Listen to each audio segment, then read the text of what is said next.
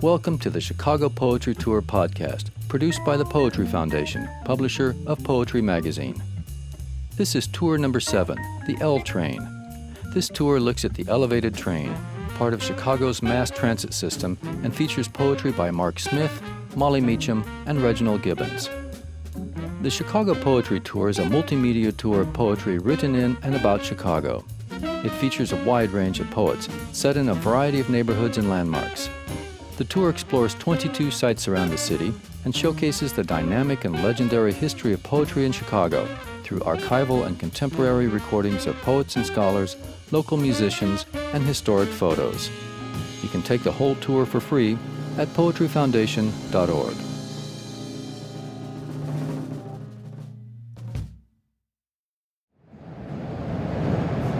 If you're a poet in Chicago, you gotta have an L Train poem. And this is mine. It's called Nightbound. Marc Smith, founder of Slam Poetry. Push a button. Flip a switch.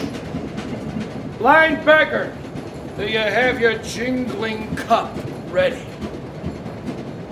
Okay. This is Irving Park.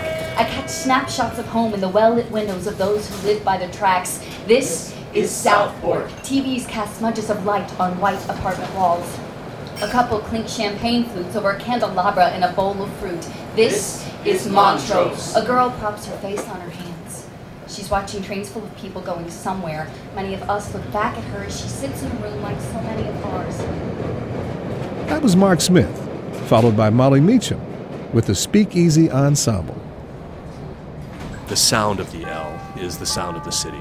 Doors closing. Professor of Chicago Literature, Bill Savage. All great cities have visual and oral signatures. And in Chicago, it's one thing it's the L. When you're downtown in the center of action, the, of government, of business, of finance, of education, of great restaurants and great art, the L is always there. You can always hear it.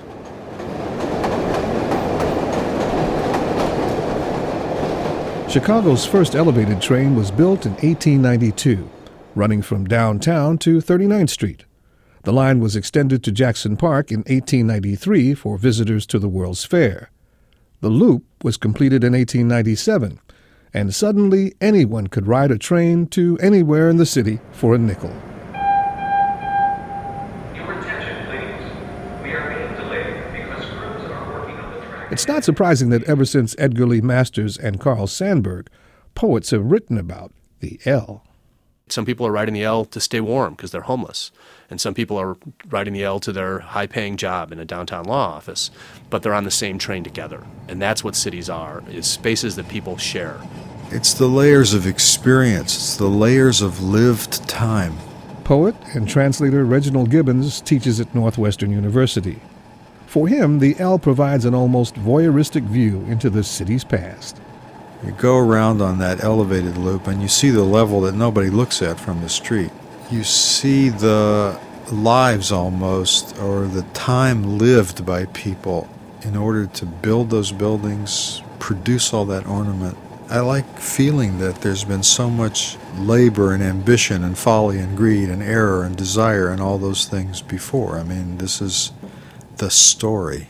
which comes across in his poem Train Above Pedestrians, first published in Poetry magazine.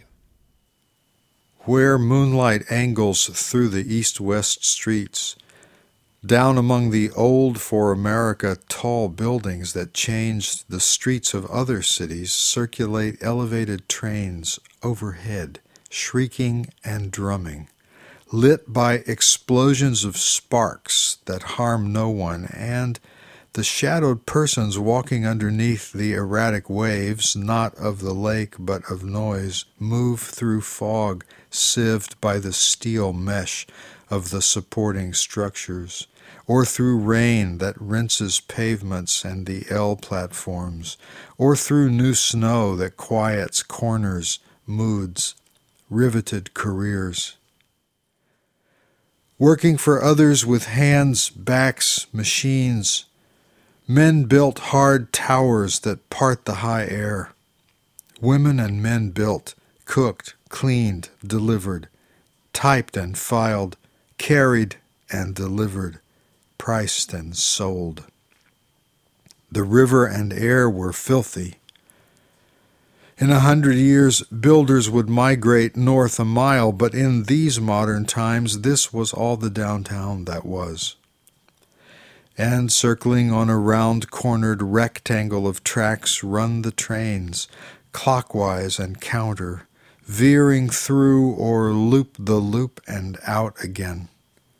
Why even try to list the kinds of places men and women made to make money? Not enough of them, yet too many.